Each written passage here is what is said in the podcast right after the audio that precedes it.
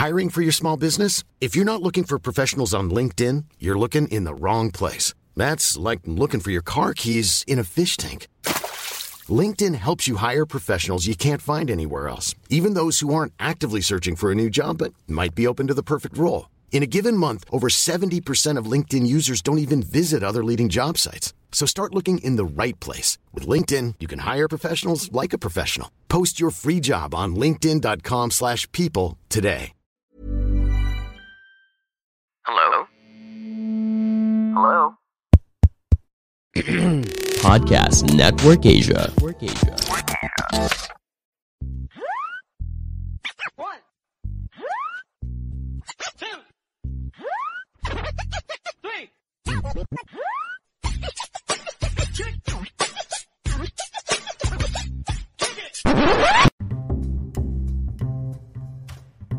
If you're a current podcaster or plan to create your own podcast soon, I want to share with you the tool I use to help me monetize my podcast. It's called Podmetrics.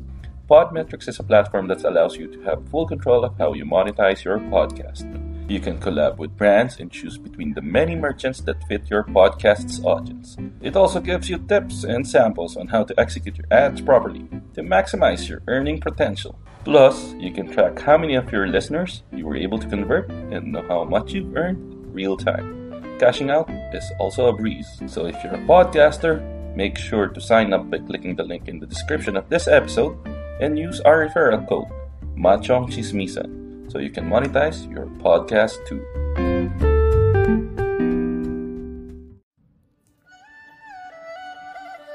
Hello mga kapamilya! Maswerteng pakikinig kung gusto niyo pong lalo pang maging merry at lucky ang buhay gawing habit ang pakikinig sa Kapalar Hans.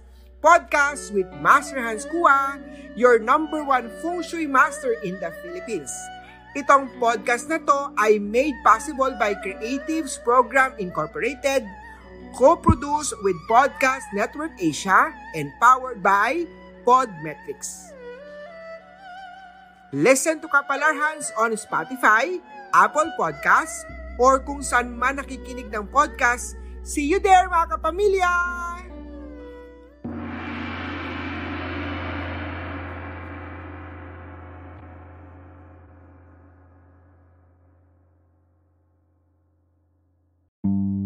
Psst, kailan ka last nag-joyride? Alam mo yung may kasama ka, sobrang tawa lang kayo ng tawa, sabaw yung usapan nyo, kahit saan kayo dali ng trip nyo, ayos lang. Tapos biglang tatahimik, lalalim yung usapan, magiging intellectual, emotional, ngayon, kahit stuck ka mag-isa sa bahay, sa traffic, sa trabaho, pwede ka nang sumabay sa joyride of intellectual wall conversations sa podcast kong Sabayan with Victor, produced by Podcast Network Asia. Sabay na sa Sabayan with Victor.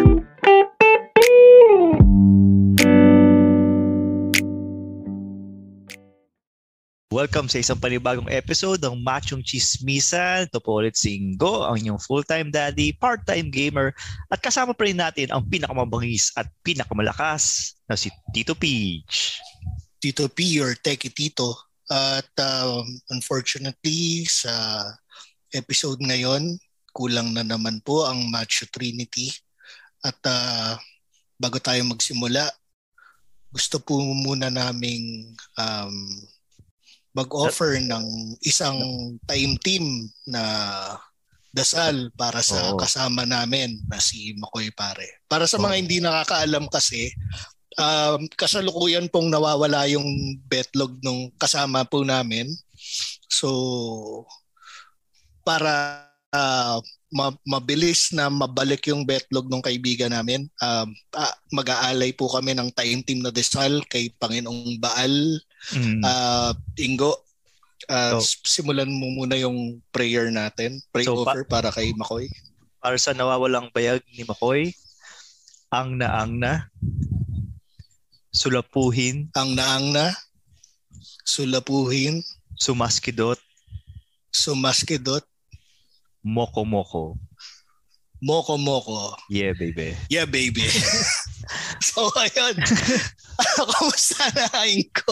Ayun pare, okay. Talagang ano, gu- biglang gumaan yung pakiramdam ko nung ano, piyagdasal natin yung nawawalang bayag ni Makoy. Sana makita, sana makita na yung bayag niya. Pero ano naman, in good spirits naman yung kaibigan natin. Ano? Nawawala naman. pa lang, Oo. nawawala lang talaga yung bet Nawawala. Oo, nawawala lang. Tapos anong balita pala sa'yo ngayon? Ay pare, ano, tawag doon. Naka, kasi alam mo naman, medyo ah, plantito ako. Pare, naka-discover ako ng UV light. Oh, Pare, anong yung, meron sa UV light? pare yung UV light na yun, nakwento ko doon sa kasama ko nung, ano, nung weekend. Pare, biglang lumiwanag yung mata niya. Tanong Oh. niya, oh, ano yung tinatanim mo? Bakit nag-UV light ka? Sabi ko, pangluto, pang ano, basil sa loob. Ewan ko, parang Oh. iba yata yung ano eh, ini-imply yata niya na ano eh, na tinatanim ko eh. Oh, E di, Bakit? ayun, nilito, mukha ka raw gumagawa, hindi gumagawa ng kabutihan. mukha daw akong ano eh, nagtatanim ng hemp plant eh. Ah, pero yung hemp, di ba ano siya? Ah, anong tawag dito? Medicinal? Oo, medicinal siya eh. Pero speaking of medicinal, kasi recently, di ba, medyo naging maingay yung ano, yung yung coke, Yung, oo, yung usapang coke. usapang coke. So, para maging maganda yung usapan natin yan, kumuha tayo ng resource person mula sa isa sa mga kaibigan natin sa ano, Sa showbiz. sa sa showbiz. Di, showbiz ah, entertainment, entertainment industry.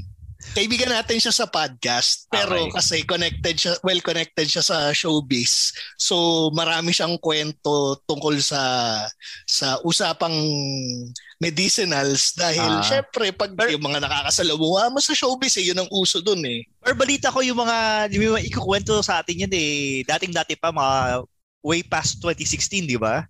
Oh, ah, before 2016 yung guest natin ngayon nga pala pag alam mo yung pag nag-fusion si Jong Hilario at saka si Cesar Montano tapos pag nung payat pa siya kamukha niya si ano si Mark Abaya pre. O ano, Ang- medyo may vibes nga siya ni, ano eh, ni Kwan eh. so ito ang guest natin ngayon ang other half ng minimum wage maximum rage si Sir Mac Navares. Alright. Magandang gabi. Salamat Sir Mac sa iyong pag-unlock sa aming oh maraming imbitasyon. salamat No Ayun problem. pala. Anytime. ito pala yung kombinasyon niya parang si Cesar Montano sa height ni Onyok Velasco pre Yun. tama Yun, ba medyo accurate. Yung par, yun, yun yung ano eh, di ba yun yung set mo doon sa Funny One is ano, yung first set mo is tungkol sa height? Oo. Height talaga. Kasi sa funny one, kailangan may character ka. Yun, na- doon ako Hmm. nagka-problema doon. Pucha, eh, wala naman ako masyadong material tungkol sa height. So doon ko Oo. lang dinabuo yun na, ah, kailangan ko pala ng character. Okay. So Ah, ginagamit okay. ko na rin. Okay. Akala ko tuloy, ever since, parang yun yung ano mo, yun yung pang pick up mo sa mga babae tungkol sa height mo or kapag baka inaasar ka before tapos sa isip mo, ay, gawin ko kaya ng ano, material to. Pero wala namang ganong experience. Parang ngayon ko nga lang na-realize, tama nga yung go, no? Dapat nga ginamit ko yun dati. Smart sana nun, puta. never mo ba naisip yun Hindi. Kasi di ba, usually yun ang default, di ba? Pag stand-up, ang una mo nga hanapin yung kapintasan mo. Oo, yun. Actually, um, paano ba? Meron akong joke tungkol sa pagiging maliit, pero sobrang konti lang. Tsaka kasi ayokong pigayin yung pagiging maliit dahil hindi naman, yung height ko hindi naman yung talagang maliit-maliit. Oo. Kasi may mga komedyante talagang maliit. So parang, para lang ako poser, alam mo yung Oo. papanggap ko na maliit. Ah, Hindi ka naman talaga. Alam mo. Hindi, parang iniisip ko, parang naghanap ka ng kapintasan pag tingin mo sa salamin. Tanginang pogi ko, parang wala naman ako mahanap eh. so nakalimutan, nakalimutan mo yung height. Parang, ina mo ng kapintasan, hanap na lang ako ng ibang bagay. Tangina yung buro na yung gawin ko ng joke, pare. so yun, yun nga pala. So speaking of ano, edi punta tayo ngayon sa medicinals. Kasi 'di ba, Boss Mac, ikaw may ano, 'di ba? Um may connect ka sa showbiz. 'di ba? So Um, ko- konti, konti. ah, Medyo- sige. medyo- So, punta tayo ngayon sa ano. Nakakabahan ako nang- dito. Ano ba to? Hindi, hindi. Walang, walang, In- interrogation to. Hindi. Kamagalala, walang, walang pedeya dito. Tsaka again, ano to, kumbaga, ang pagkikwenta natin, nakakwento ng ibang tao. Tumingin ka na ba, Max, sa, ano, sa bintana mo? Kung may nakaabang. Ay, kiramdam nga ako eh. So yun, Eh, Hindi tumatahol yung aso ko. Baka niya. Puta. ayun pala, ano ba yung mga familiar, yung mga friends mo, ano ba yung mga familiar sila na ano, na medicinals? Hindi sinabi. Ano ba yung term yan? Puta, napaka-safe niya. Oo nga eh, napaka-safe eh. Di ko alam bakit, sa, bakit yun yung hinugot ko eh. Pero yun yung... Siguro kaya nag, nag-guest din ako sa topic na to dahil bukod sa marami akong kamukha, alam mo yun, safe ako eh. Yun yung pang-cover ko eh. Ano eh, Cesar na, na si Mark Abaya na di maintindihan eh. So safe talaga dyan. Pero pala sinabi natin si Mark Abayan guest natin para pag ano, Oo, si Mark kayo ba yung ano, hinuli. Sakto ba? Enroll pa naman yun. Hindi, Oo nga, no, pero- may mga ano, may mga experience tayo. Well, lahat naman kasi ng drugs, sabi ko nga sa beat ko pare, may mga lahat ng drugs may gamit. Alam mo yun, tamang Mhm. droga sa tamang trabaho. Depende kung Oo. paano ginagamit. gusto ko yan, gusto ko yan. Alam mo yun. hindi- Magandang slogan yan ha, tamang droga. Oo, sa tamang trabaho. Yun ang magandang plataforma ng kandidato. No? Oo nga eh.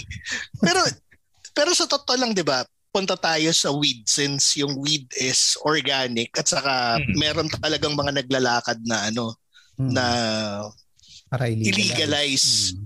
yung kasi di, di ba yung sa CBD, di ba? CBD oil, yun yung Ay, oh, maraming- Ako, bo- botong-boto ako maraming sa ano. Botong-boto ako sa CBD. Dahil, share ko lang ha, dahil yung pamangkin ko, nagsi-seizure siya nung bata. So, isa sa mga possible treatment is yung CBD. Plus yung, Oo. yung nanay ko, para sa pain management naman, nagsi-CBD siya. Pero nasa US Mm. naman siya. So, legal siya. Yun ang Oo maganda, nga may eh. access. Oo, may access siya. Pero what is it about weed na ginag ano bakit siya nagiging tawag dito yung malakas yung appeal niya sa sa mga tao. Uh, unang-una, masarap siya. Um, ano ba? Hindi Para- kasi, Bak, pa, habang sinasabi mo na unang-unang masarap siya, bigla na, para may Oo nga, flashback eh, may bigla. naalala ako bigla eh. Kasi matagal na rin akong sober. Anyway, um, mag- ma- masarap ang weed. Unang-unang natural nga siya. Oo. Um, unang-unang natikman ko yan, pare. Alam mo yun, um, laugh trip kasi yung nakuha ko agad. Eh, Mm. Mo, high school student ka, tapos makakatikim ka ng, ng weed, tapos puta tatawa ka ng tatawa na sobrang saya. Parang, oh shit, tangina okay itong drugs na to. Ba't sabi nila masama to? Hindi naman pala. Tapos kakain ka na marami, ano masama dun? Oh, wow. So parang ano yung eksena sa That 70 Show na parang nakaikot sila tapos may usok lang sa Ah. background. Na parang ganoon, parang tawa lang kayo ng tawa tapos Hmm. lahat ng banggitin nyo ay nakakatawa. Tsaka ibang klaseng tawa, hindi yung tawang masaya lang dahil may narinig ka nakakatawang joke. Iba pare, parang ibabalik niya yung pagkabata mo. So parang Ah. 10 years, yung kung paano ka tumawa ng bata, di ba? Meron tayong tawang ganun, yung parang sobrang saya lang, walang problema, wala kang iisiping pasok bukas, yung ganun. Yung ganung klaseng tawa. Parang gusto ko yun ah, hindi isipin na may papasok bukas. Totoo pare. Pero so what is it about um what is it about weed? So so yung effect niya laugh trip. Bukod sa laugh trip, ano pa yung 'di ba yung munchies na tinatawag, yun yung, yung edibles. Hmm. Munchies o food trip, di ba? Um, food trip, hindi, yung munchies yung food trip. Hmm. Hmm. Tapos, 'di ba ang ang weed they say ang maraming ways kasi para ingest siya, 'di ba? Either through yung you smoke it or yun yung ina-add mo sa sa Brownies. food. Smoke sa o kainin, brownies. pwede siya o same effect. Um, isa, Ano? is- parang isa sa siya mga drugs na uh, same effect lang kapag kinain tsaka ni-smoke. Eh. Hindi katulad ng iba, Hmm. walang tama kapag uh, hindi mo uh, hindi mo ni-smoke. Pag in-ingest mo lang. Pero ang weed, either way, talagang same effect. Pero, Pero ano mas, mas potent dun? Ayun, yun. Sige. Yun ang masarap dyan. Um, mas potent kapag kinakain. Mas malakas siya kasi Ah, dinadigest oh. siya ng tiyan mo. And yung effect niya hindi agad-agad, hindi katulad sa smoke. Pag ni-smoke mo, ramdam mo kagad, di ba? Okay. Pag kinakain mo, kailangan mo maghintay ng at least on average mga 30 minutes bago mo maramdaman yung effect. Kaya minsan malilimutan mo na, bigla ka na lang na-high, na puta, oh shit, oh nga pala, kumain pala ako. Pero hindi, mo siya. pero hindi ba delikado yun na parang may delay siya? Na parang hindi mo na alam na, ay, nakakarami na pala ako. Parang you lose count kung ganun Oo. na karami yung na-consume mo. Depende siguro kung anong trabaho mo. Wala. kung tiga-ayos ka ng kuryente, mga Meralco, gano'n, tapos biglang puputok yung tama mo habang nag-ayos ka ng kuryente. Ito, delikado yun. Tagina. Depende. Depende. Saka Pero pare, kung- pag ano, pag kinakain, ang, ang Oo. delikado sa pagkain, yung dosage. Yun ang mahirap Ah. tansyahin. Kasi hindi mo Ah. matatansya kung ano yung ah, tama lang o sa sobra na. Mm. Kasi usually yung ginagawa yan, minimix sa mga masasarap na pagkain. Sa pancake, um, scrambled egg, Spaghetti. ano ba, sa brownies, di ba? Oh, brownies. Brownies yung Spaghetti, medyo pang pinaka-common. social, oh. Pero, Oh, na, di, ngayon ko lang narinig yung spaghetti. oo nga eh. Hindi Kasi mga down minsan yung spaghetti, di ba? Pwede naman. Inis ko kasi oregano eh. Pampalit Ayun, sa oh. oregano. ah, okay, okay. So mabibigla ka. Kapag sobrang dami mong nano, ang pinaka worst na nangyari sa akin diyan, hindi ko natansya yung kain, masyado ko nag-enjoy sa pancake. Putya wala pare. Puro suka. Yakap-yakap mo lang yung toilet seat pare. Suka ka lang ng suka. Tapos wala eh. Alam mo yung ano, na, na sobrang ka sa em- emperador. Ewan ko kung minum ka na Oo, emperador. oo, oo, oo, Yung oo. amats nun pag humiga ka. Parang ganon. Mga Ah, times shit. five mo. Parang. Ah, Tapos okay. umiikot yung mundo mo. Oo. Pare, parang hindi na matatapos talaga. Ah, pero sandali. Ang ang question ko pala sa weed is may ano, ano ba yung parang version niya ng overdose? Kasi 'di ba usually yun yung parang kalaban mo eh, lalo na sa mga banda-banda yun yung lumalagas ng mga ano eh, paborito nating mga artist eh. Mm. Siya, may overdose ba si ano, si weed na mako-consider? Um, wala eh. W- walang overdose ang weed. Kahit kahit isang buong halaman yung kons- ikonsumo mo pare, papatulugin ka lang niya. Mm. Yun lang mangyayari sa'yo. You passed out, sabay pagising mo, reset ka na ulit. Ah, so ano, so legit talaga yung pag sinabi nilang don't panic, it's organic. Hmm. Yun talaga yun. Ah, so fina-flush out din ng katawan mo yung ano, yung effect ng weed. So wala siyang long-term effect na masama or meron? Um, long term, ayun yung matagal ng debate sa weed na parang yung long term effect na tipong yan, nagiging makakalimutin, makakalimutin ka. Um, ano pa ba? Mo- More on ano eh, kung paano nag-function yung utak mo eh. Alam mo yun? Ah, so, So- talagang depende sa tao. So, depende sa tao. Um, tulad sa akin, medyo, yun, medyo nagiging makakalimutin. Kaya medyo sober. Nga pala, guys, ah, medyo nakapahinga ako sa weed. So, napapakinggan Oo. nyo to ngayon, hindi po ako nag-weed. So, wala Oo. pong pupunta sa bahay, wala magrereklamo, ganyan, ganyan. Please, please. Nagkukwentuhan lang kami dito. Ah, Hindi lang namin may pag-usapan, okay? Uh, ano to for educational purposes Yan, lang tong oo. ano tong tong Mm. discussion na to para Tama. ma-educate tayong lahat kasi katulad ng sinabi namin yung kasi kung tutusin naman lahat ng narcotics per se is galing siya talaga sa gamot kung hindi nyo lang natatanong. Tapos, ang nangyayari lang kasi, kaya nga 'di ba tinatawag siya na drug abuse. Kasi, yung drug, kaya nga siya drug eh, kasi gamot siya na ina-abuse ng mga tao.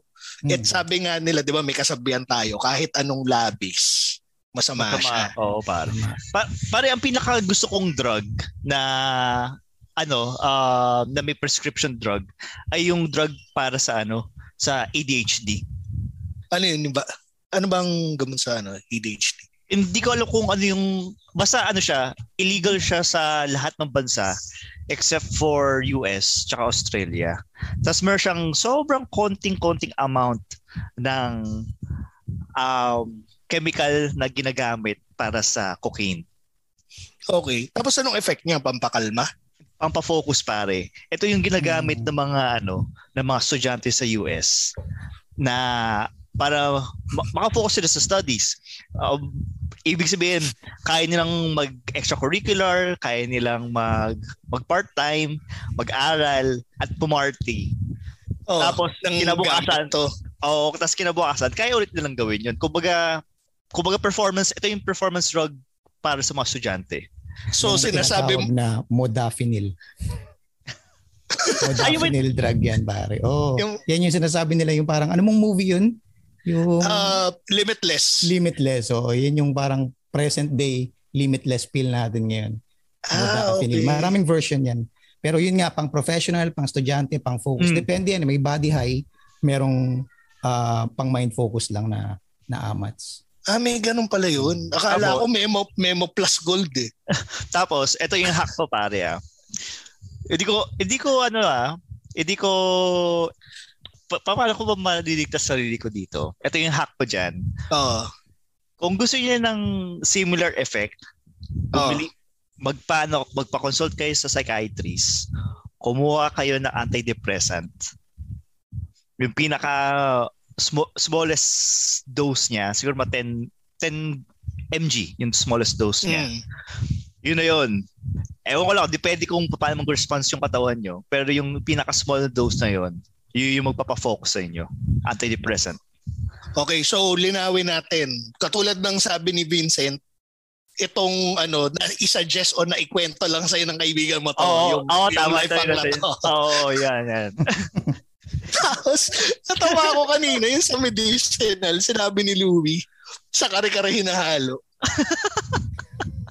Kaya lang, hindi ba nakakaalat yung ano nun? Yung, kasi nagigets ko yun sa brownies eh. Kasi di ba pag Hmm. parang nakaano lang siya eh, madali siyang i-consume eh. Kasi yung brownie in itself, walang sayang. Parang kung kung ilalagay mo siya sa kare-kare, hindi ka ba masasayangan? Kasi kailangan mo simutin yung kare-kare, di ba? Feeling ko masisimot mo yun eh. Pero, pero parang meron ako kakilala na nagluto ng brownies. Oh. Talagang ano, talagang ang alakas ang taman sa kanila. Oh. Parang kinabukasan ko na sila nakausap. Parang, paano yung pag kinakausap mo? hindi ka nila, hindi nila nagre-respond? Hindi, hindi, nagre- hindi na nagre-reply. Sabi, oh, teka lang ah, magkakain na kami ng ano. Tapos kinabukasan na nag-reply. Sabi, "Ay, sorry pre ah. Ano, kumain kasi kami ng brownies eh. Oo, eh, may kilala.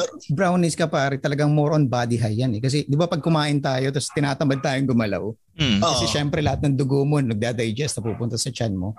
Oo. Kasi isipin mo yun times 2 pa dahil may dinadigest pang weed na parang ilalaglag ka talaga. So, ang tendency kapag kumain ka, wala, nakaupo lang talaga kayo. Talagang Mm. chill, chill kung chill. Alam mo yun? Ah, so kaya pala natural na kay Snoop Dogg yung pagiging relax. Oo, man, mismo. Parang nag-assimilate na sa kanya. Ang kagandahan ngayon, bro, iba-iba na yung weed eh. Dahil, di ba, may mga hybrid, kung tawagin Oo. nga ng mga kapulisan dito sa Pilipinas, yung Kush, na Oo. galing sa Tate. Mga, yun nga, mga hybrid. Ah, na- hybrid. Okay. Kumbaga, Ah, okay. tinatanim nila specifically kung anong klaseng strain yung gusto nila. Anong klaseng effect yung pwedeng ibigay ng weed dun sa kukonsumo. So, Puro nila to pare. Laboratory ha. Laboratory to. Oo. So, la, anything na may pangalan sa yung mga kush nga, anything na may Mm. pangalan glue. Pag may narinig, kunyari, papasmokin ka, nasa party ka, tapos wala ka idea, first time mo kaya konti lang experience mo. Tip, pag narinig mo, anong tanong mo muna, anong klaseng strain? Pag Mm. sinabi niya glue, anything with glue, gorilla glue, blah blah glue, basta may glue sa dulo, ibig sabihin nun pare, i-stick ka niya sa isang lugar, hindi ka maaagalaw. Mm, Unless Kaya pala yun yung glue. gusto mo ha. Kung gusto Okay. mo, kaya glue. Glue ka talaga sa couch pare. Ito, ito So- buti, buti nasabi mo yun, Mac. So, paano ba, no? Papa, meron ka ba mga safety tips kung paano i-consume? Or meron yung, yung kaibigan mo ba yung mga may safety tips kung paano mag-consume ng ano, ng hemp or marijuana? Kasi na- nasabi mo nga, yung glue, eh, kung may lakad ka tapos nag-consume ko ng glue. stick ka lang sa, Stick lang sa lugar na yun. lugar.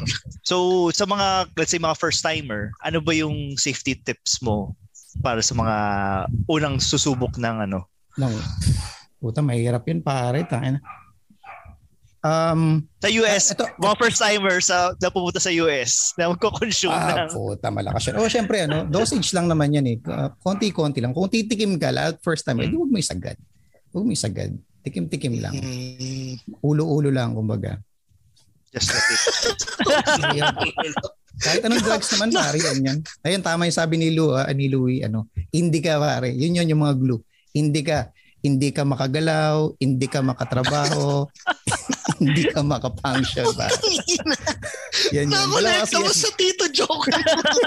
hindi ka, tsaka sa tiba, dalawa yan eh. So, Ah, so kung gusto mo na mga pantrabaho, ako, ah, mas pabor ako sa ah, sa tiba. Kasi gusto ko na pantatrabaho ko siya. Tsaka na pang susulat. Yan ang ginagamit ko sa ah, material writing. Ah, sa, ah, so yun yung pang Noon. creative Noon, juices. nung Noon, nag-release oo. na ako. Oo, no, no, no. Mm, Before 2016. oh, before 2016. Yan. Ah, so yung pala yun. Eh gusto ko talaga ano eh, bumalik ay bumalik. Punta sa States eh. Ang daming liga pwedeng gawin. Ang daming Hindi actually, daming yung recreation. pumunta ako ng Canada, napadaan ako sa harap ng ano, ng tag dito. Ano Hemp, tawag ano? Hindi, Hemp pa- infirmary ba tawag nila dun sa mga ganun? Basta, ano, Hmm.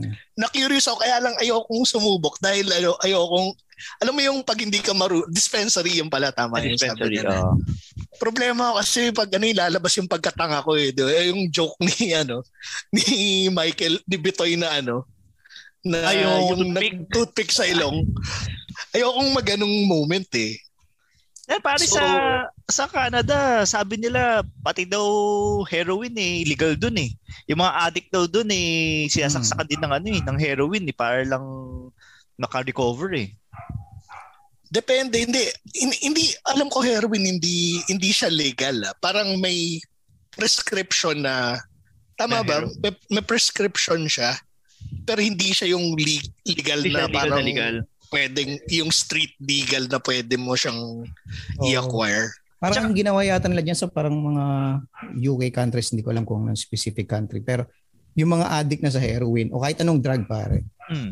um, di ba ano yun, nasa rehab kasi sila. Mm. So binibigyan pa rin sila Ng, ng heroin hanggang sa magsawa sila.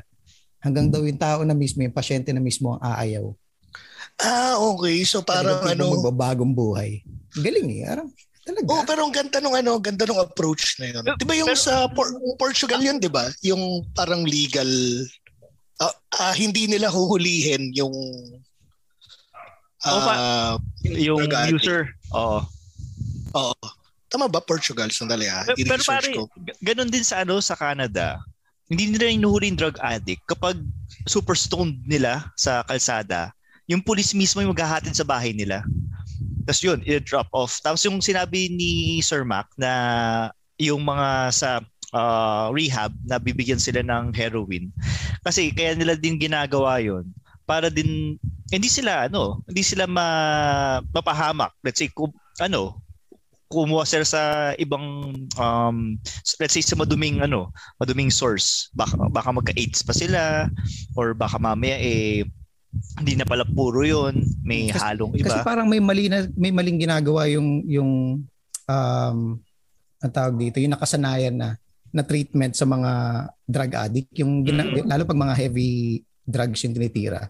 Methadone yung binibigay nila na pang-treat Mm. na gamot. Ang problema dito sa methadone, nagiging dependent din yung mga tao dun sa methadone. So, yun naman yung hinahabol nilang drug. Oo. So, Bagong ano, nag-switch bagong lang, parang addiction naman yung develop. management lang yung addict. Alam mo yun, tama, so- tama. wala siyang point. Kaya maraming lumalabas na mga natural drug. Meron yung iboga tree, kung tawagin iboga tree. Ah, Mm. Ugat lang yun ng puno na i-reset niya yung utak mo. Kasi ang ang ang drug addiction ano na yan eh, parang alam mo yun, napapattern. Yung parang ito na yung nakasanayan mo, ito na yung dapat mong ginagawa lagi-lagi. So yung may mga drugs ko doon yung iboga, babaguhin niya yung reset niya yan. Tatanggalin niya lahat na nakasanayan mo. Mm. Lalo sa Oh, pero- kasi yung utak mo magki-crave ng ano eh, magki-crave ng drugs para mag-produce ng dopamine syempre. Hmm. Hindi kailangan. Oh, ko yun. kailangan ko to. Tama. Kasi yung sabi nga nila, ang, ang concept ng uh, addiction, yung drug addiction, is similar sa kahit anong addiction eh. Na yung ang ang habol mo lang talaga diyan, yung dopamine rush. Kung tutusin, halimbawa, 'di ba may mga kaibigan tayo nalululong sa babae. Hindi naman drugs ang babae. I mean, hindi naman drugs ang babae Oo. per se.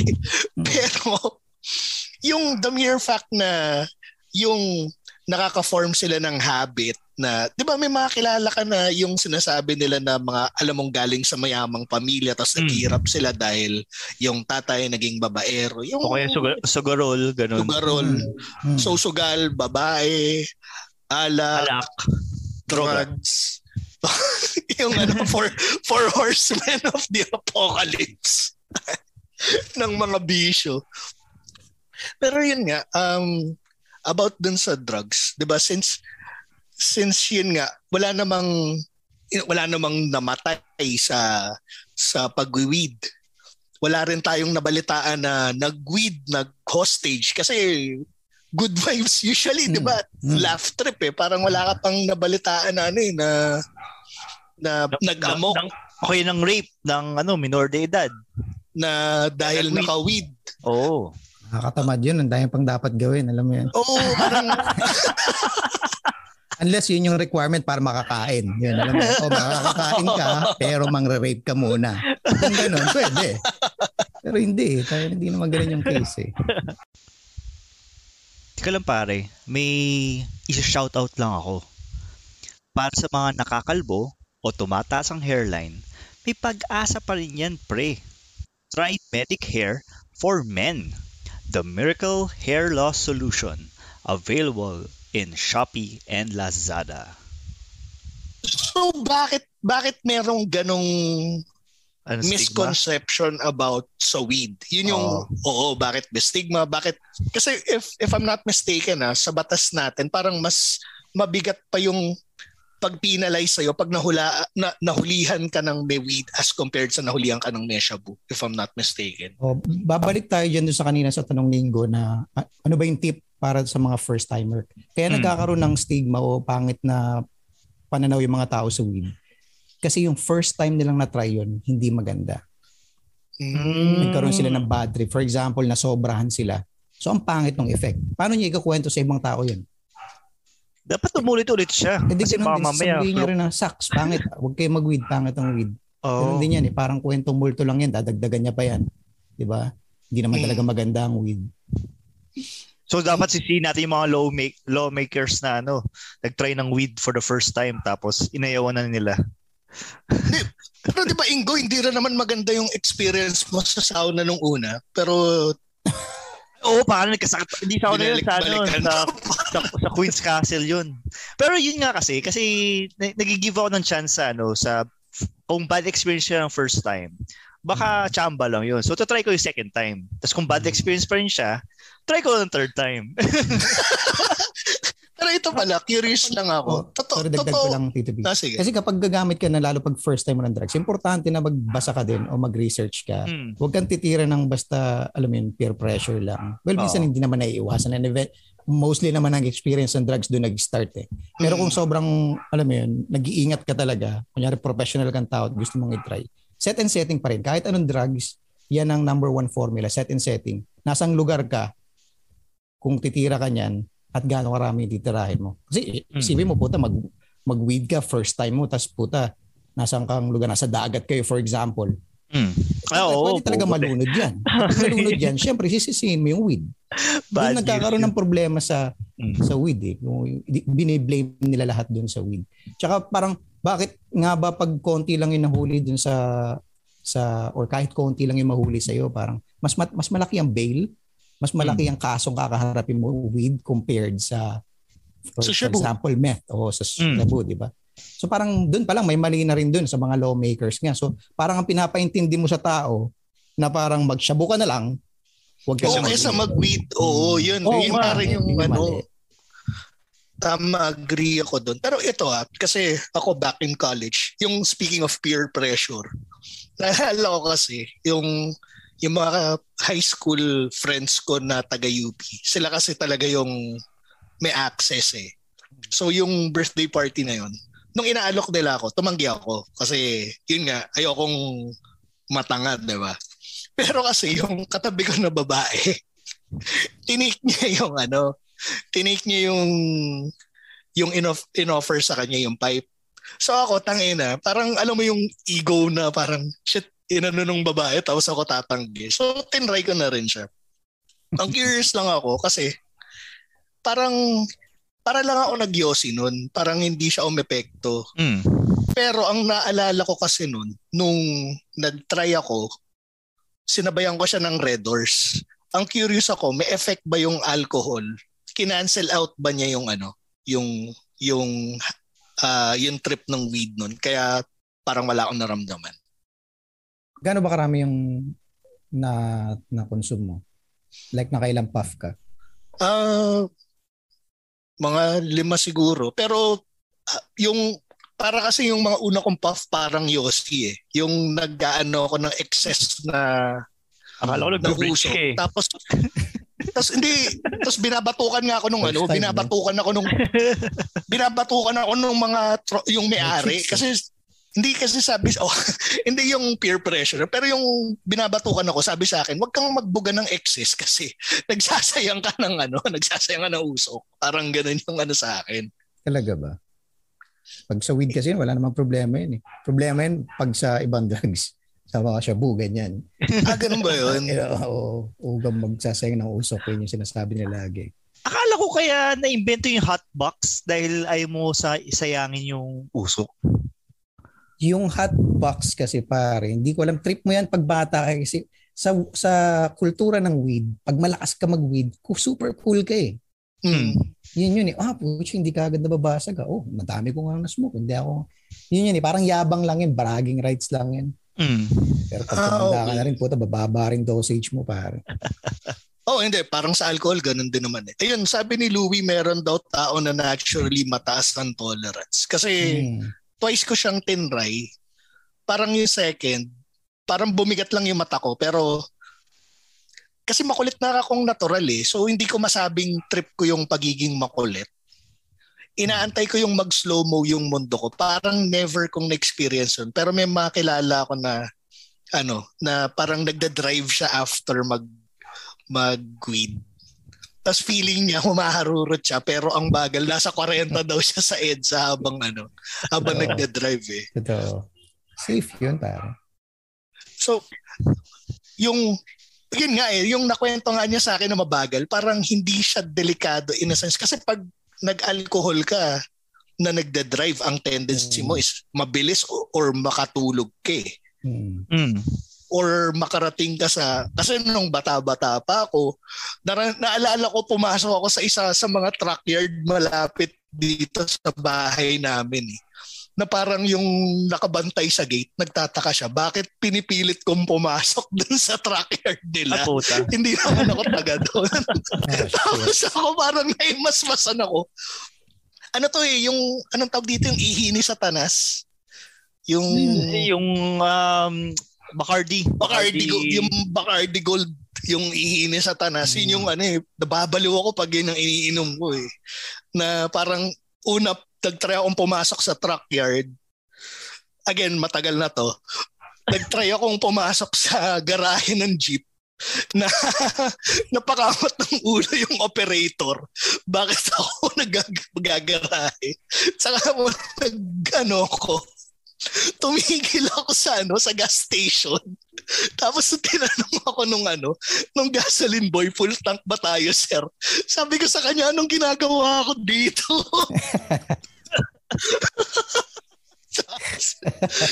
so, yun yung ano. Sabog to. Pero yung ano, pero ano yun ah. Pure alak lang yun, pare. Oo, pure alak lang yun, pre. Eh, Yung, yung ano, yung sa weed nga, alam ko lahat ng pinagagagawa ko. As in, napagtripan ko pa nga yung ano eh, yung prof namin nun eh. Kasi ano siya eh, parang induction night ng ano, ng ECE. Bakit ko siya kinikwento? Pero, ang nakakatawa, yung tropa ko, sobrang high na siya. Parang sabi niyang gano'n, hindi pa sikat si Ethel Buba nun eh. Si Ethel Buba kasi nag-host ng induction night namin. Binang ganun. Ganda nun, no? Akit ako mamaya. Akbayan ko yan. Gumanon yung tropa namin. Tapos parang kami, edi syempre nag-abang na kami na parang tangina, baka biglang mawala to. Tapos pagtingin ko, wala na sa tabi ko. Sabi ko, shit, asa na si, ano, si, kunyari, pangalan niya Owen. Tapos pagtingin namin sa stage, tangina tumingin, sumisigaw na si Ethel Buba, nakakbay ng ganun. Tapos kaya siya, woo! Sabi ko, tangina. So, yun yung ano, parang Pero isa ano, sa, ano pa kiramdam ni Ethel? Parang may threat ng konti o cool lang? ano, parang, ano ba, parang dinaan niya sa biro Na parang, Oo. ano ba? Ano ginagawa mo? Parang gumaganon siya. Na, na, na ano siya, ang, ang nakakatawa kay Ethel, parang game siya.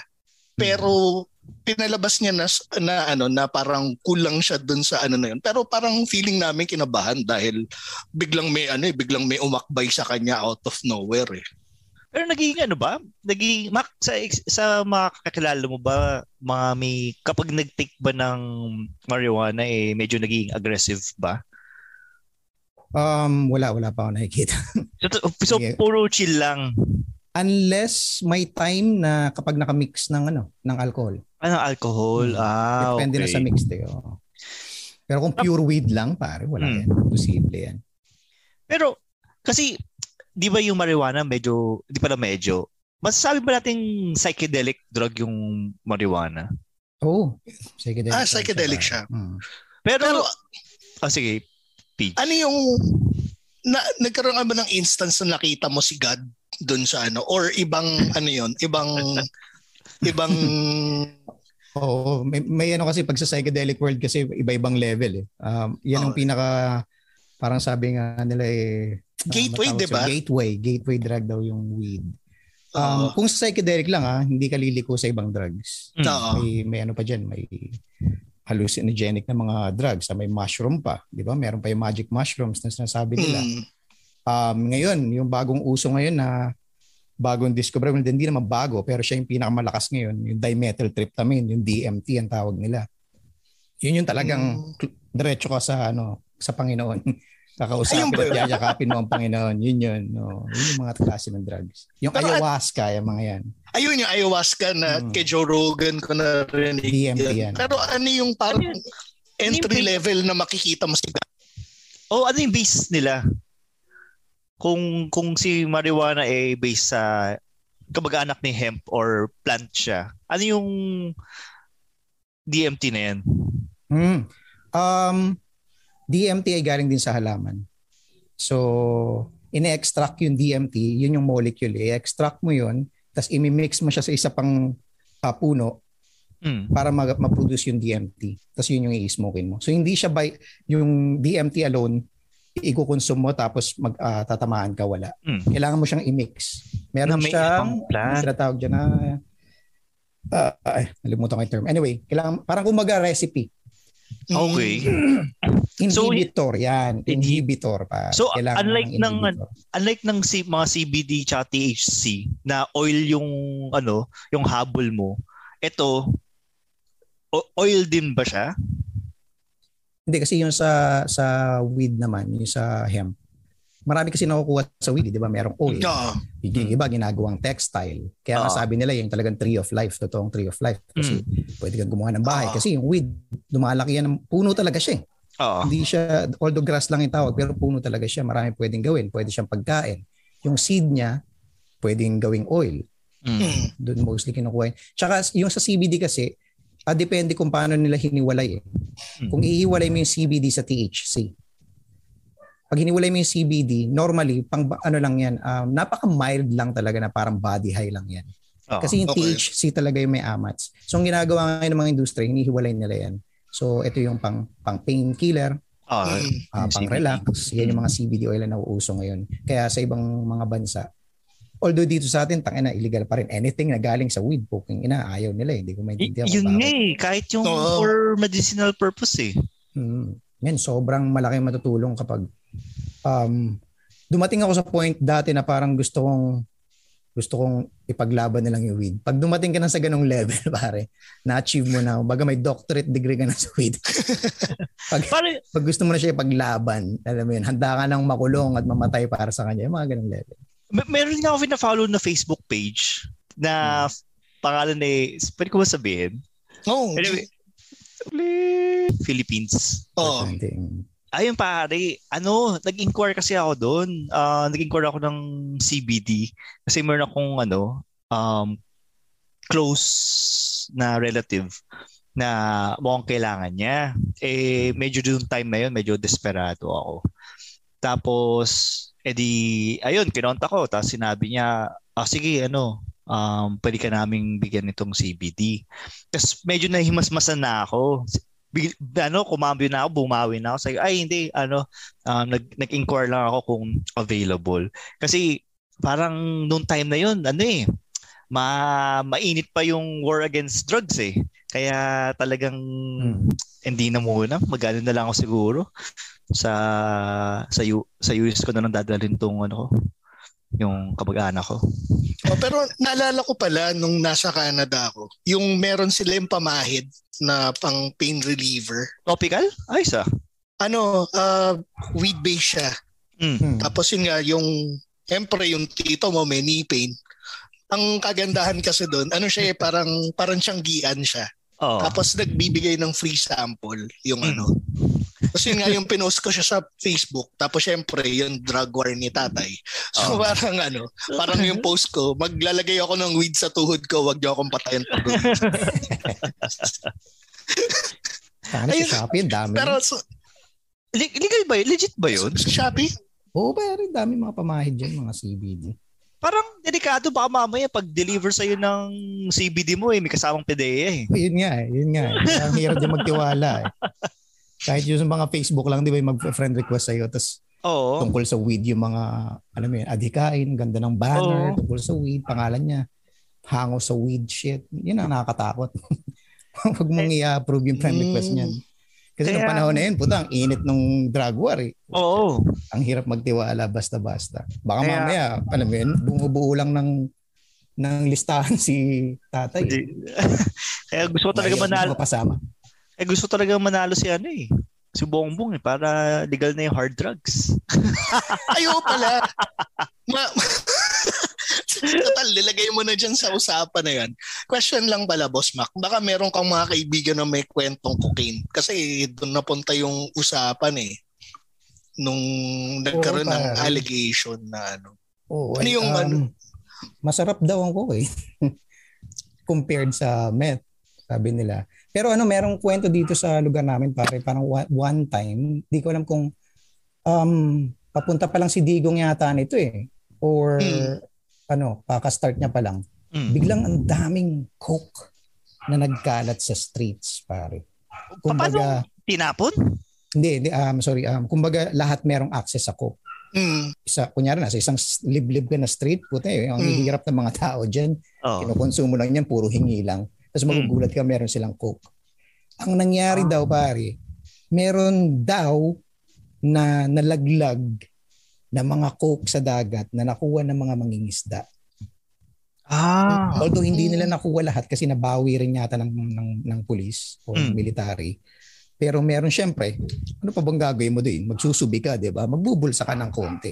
Mm. Yun yung kumalat sa market. And hindi ko, tingin ko parang buong Luzon pare meron. May access ako. So Mm. kahit mahirap ka makakatikim ka ng coke. Ang panahon. Oo. Yun ang perception, 'di ba? Parang yung yung cocaine is parang rich man's shabu, tama ba? Parang similar ba siya ng ano, nung kung paano kino-consume? Hindi. Ah, iba eh. Kasi yung meth, di ba, um, di ba meron sila yung parang Sinusunog sinisigyan, sa foil. o coke. Kasi Ay, sa tutor. powdered siya eh. Ah, yung coke yung ini-snort, yung Ini-snort, sa ano. Ang galing Sa natin mag-usap, parang hindi natin alam. No? Kaka-YouTube yan, kaka-YouTube. Gusto ko yung pagpapanggap ah. Kaka-YouTube nyo yan ah. so, yung kung may kakilala kang nag-ingest ng ng coke. Oo pare.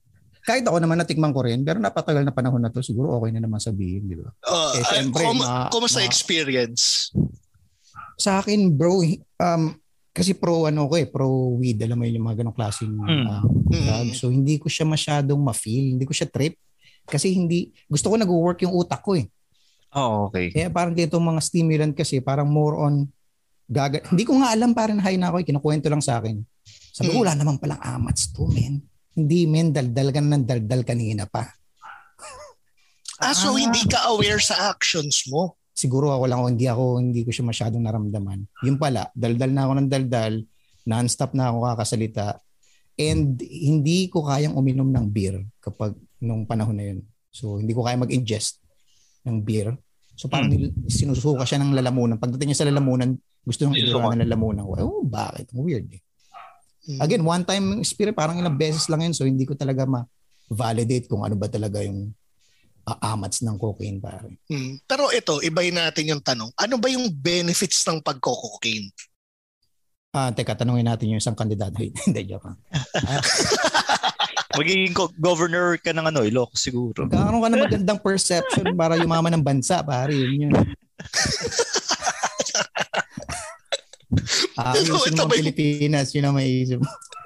Ito ba yung may outlook ka na kung sakali man na hindi natanggal yung tatay mo? Kasi ang ganda na tayo ng Singapore. Oo, siya. Um, pa- paano ba? Um, ano bang good sa... Siguro sa trabaho, pare. Kasi ang tumitira niyan, di ba mga ano lang, mga businessman, yung mga may kaya. Yun Yung Oh, mga sabi na, di ba, yung mga kaya. Kasi nga, mahal. Mga Diba? celebrities. o celebrities. Pero siguro nagagamit daw nila sa mga trabaho yan eh. So especially kapag katulad niyan, yung celebrities, yung long hours of work, tapos kailangan mong tutukan yung trabaho, walang tayuan. Diyan siguro nila na yun yung benefits. Kasi wala namang pinagkaiba sa Met eh. Eh ganun din naman yung mga low-key users ng Met. Ganun lang din yung purpose nila. Puta, security guard ka, driver ka ng bus na bumabiyahe ng 10 oras, 12 oras na walang hintuan. Mm. Puta, kailangan mo talaga ng drugs doon. Tangina, hindi, hindi naman kaya ng normal na tao yun eh. So, so totoo yung ano, yung skit ni Alex na bigyan mo ng ano, ng shabu, yung construction worker. Kaya nilang tapusin yung Si GB. Ah, si GB pala, si GB. Mm. Kaya nilang tapusin nung ano, yung tulay na yan within 24 dalawang hours. araw. Oh, dalawang araw.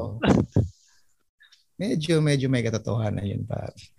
Um, ano ba? Pero pero yung ano ba? Kasi yun nga, yung sinabi nyo na bakit yung mga mahihirap may access sa shabu? Eh, dahil mahirap nga sila at may, ah, pangmayaman yung drugs na yon. Hindi kaya ano, parang in a way ginagamit nila yung, ewan ko, I mean, oo nga, bakit sila nagkakaroon ng access? Tsaka, bakit sila nagkakaroon ng pambili ng sa sa sa shabu? Bro, yung shabu, mura yan. Ah, mura ba yan? Mura yan, pare. Nab- nabibili yan, kumbaga, ng tiyanggi-tiyanggi. Ah, so yung May cocaine isang yung... May 50 pesos ka nga. eh. Kumbaga, mag-aambag-ambag yung mga yan. Parang inuman lang. Mm. Makabili tayo ng isang gin chaser at saka pulutan. Parang ganun lang yung system yan. And then, Mm, from there, makakuha sila ng konti. Paghati-hatian. mm, okay. Mm. Tapos yung yung cocaine, yun yung hindi easy access. Yan yung snort. Yan yung snort, yung Mm. cocaine. Oo. Yan, pare. Ito, magkano ba ang sa market? May idea ka ba kung magkano yung sa market ng cocaine? Shit, wala akong idea, pare. Baka si Louie. Louie, baka may idea ka. If you're a current podcaster or plan to create your own podcast soon, I want to share with you the tool I use to help me monetize my podcast. It's called Podmetrics. Podmetrics is a platform that allows you to have full control of how you monetize your podcast. You can collab with brands and choose between the many merchants that fit your podcast's audience. It also gives you tips and samples on how to execute your ads properly to maximize your earning potential. Plus, you can track how many of your listeners you were able to convert and know how much you've earned real time. Cashing out is also a breeze. So if you're a podcaster, make sure to sign up by clicking the link in the description of this episode and use our referral code Machong Chismisan so you can monetize your podcast too. Ayun, oh, parang mga $60 per pack. Parang ganun. Ah, ko, 60 per pack o pack. gram. Oh. Mm, Mahal medyo na. mahal, medyo, Medyo mahal, mahal din. siya. Mahal din. $60 dollars. 3.5 per gram? Mahal talaga. Oh. Mas mahal pa sa Mahal ginto. Mas mahal pa sa ginto, pare. Snortin Oo, mo yung ginto, no? Oo. Magkano ba per pack ang ano? Di, yan ang yung white shabu? gold na tawag nila, pare, di ba? Ay, oo, white gold nga Tama. Mas mahal pa sa ginto. Pero yung shabu ba, magkano per gram yan? Is- Ah. 20, be- 50 daw, sabi niya ano eh. Di ba, ta- Yung- piso-piso, yun yung mga term nila, di ba? Piso-piso. Ah, okay. Mga na mga papiso-piso yan, pare. Ang Yung ano kasi, yung, kaya mura yung met, pare. Yung met kasi, naluluto yan kahit saan. Yung Ah. kapitbahay mo na putas, alam mo yun, yung ang, ang- ang gulo ng bayan, dumi-dumi ng bayan, hindi mo alam, may isang part ng bayan yan. Kaya niya magluto ng met, pare. So So, yung yung mga yung mga kailangan mong ingredients diyan nabibili lang kung saan-saan. so yung met, ito yung niluluto nila sa Breaking Bad. Tama. yun. Yun, Ah, okay. yun. Mm. Although medyo ano yun, medyo standard magluto yun sila ano, Mr. White. Oh. Pero dito, hindi mo alam pare, tanga ng dumi ng kuko. Alam mo yun, Mm. kakamot ng singit, tapos habang nagluluto ng meth, tapos titirahin mo yun. Lakas talaga ng amats, puta. Ako ang tama dito. Pero yun, sa, pwede bang ibalik natin sa psychedelic? Um, may, paano ba yung experience na sinasabi nilang makikita mo si God pag nag-psychedelic ka? Tapos ano yung mga masasuggest mo na, na psychedelic na ano, na ginagamit ng mga friends mo para makita si God? Para ba yung si ano, si Harry Potter nung namatay siya, nakita niya si Dumbledore. Tsaka ba't may lista siya bu? Sarap-sarap na usapan siya siya bu. Anda, sige, balik natin. Na, na-curious lang ako. biro lang. Biro lang. Wala rin ako masyadong alam dyan. Um, sa, sa psychedelic, pare, um, ang ganda niya kasi ano eh. Kumbaga, ipaparamdam niya sa iyo kung ano yung love. Alam ko napaka-cliche ah, pero Hmm. love, pare. Ah, na-try ko din yan, yung magic mushrooms kung tawagin nila, pare. Um, hindi ko nakita si God as yung kasi minsan pag sinabing nakita parang dapat in sh- may shape eh. Hmm. Alam mo yun, dapat may shape siya, dapat ah, pwede mo siyang i-draw, hindi. Ang nakita ko si God kasi nakita ko yung love pare. Parang yung literal yung love niyayakap ka niya. Ang hirap i-explain eh, kasi talagang literal ang amat ng mga ah, hallucinogenic drugs. Ang hirap i-explain lalo na't medyo bitin ka sa words. Parang walang words para i-explain yung pagmamahal na makaramdaman mo. So dun, pag naramdaman mo yung love, pare, dun mo ka maniniwala na putang ina may Diyos. So comparable ba yan May sa Diyos. Comparable ba yan Sir Mac sa kunyari na first time mo makita yung anak mo? O mas mas higher pa doon? Mas masaya pa mag-mushroom kaysa makita anak mo. Oh shit, ang hirap na tanong ah. Pag sinagot ko yung kabila, mapapahamak ako, no? Paano kaya to? um, paano ba? Depende sa... Or, or, or siguro ano, Hmm. magbigay ka ng happiest moment mo tapos i-compare mo yun dun sa na- naramdaman mo dun sa ano, mga psychedelic para maging relatable naman sa amin. Okay. Um, happiest moment, siguro yun. Actually, maganda example yun, yung makita mo yung anak mo.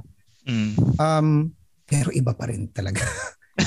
Sa, sorry ah, pero talagang iba siya. Iba sorry anak, pero sa inyong dalawa, ito talaga panganay ko eh.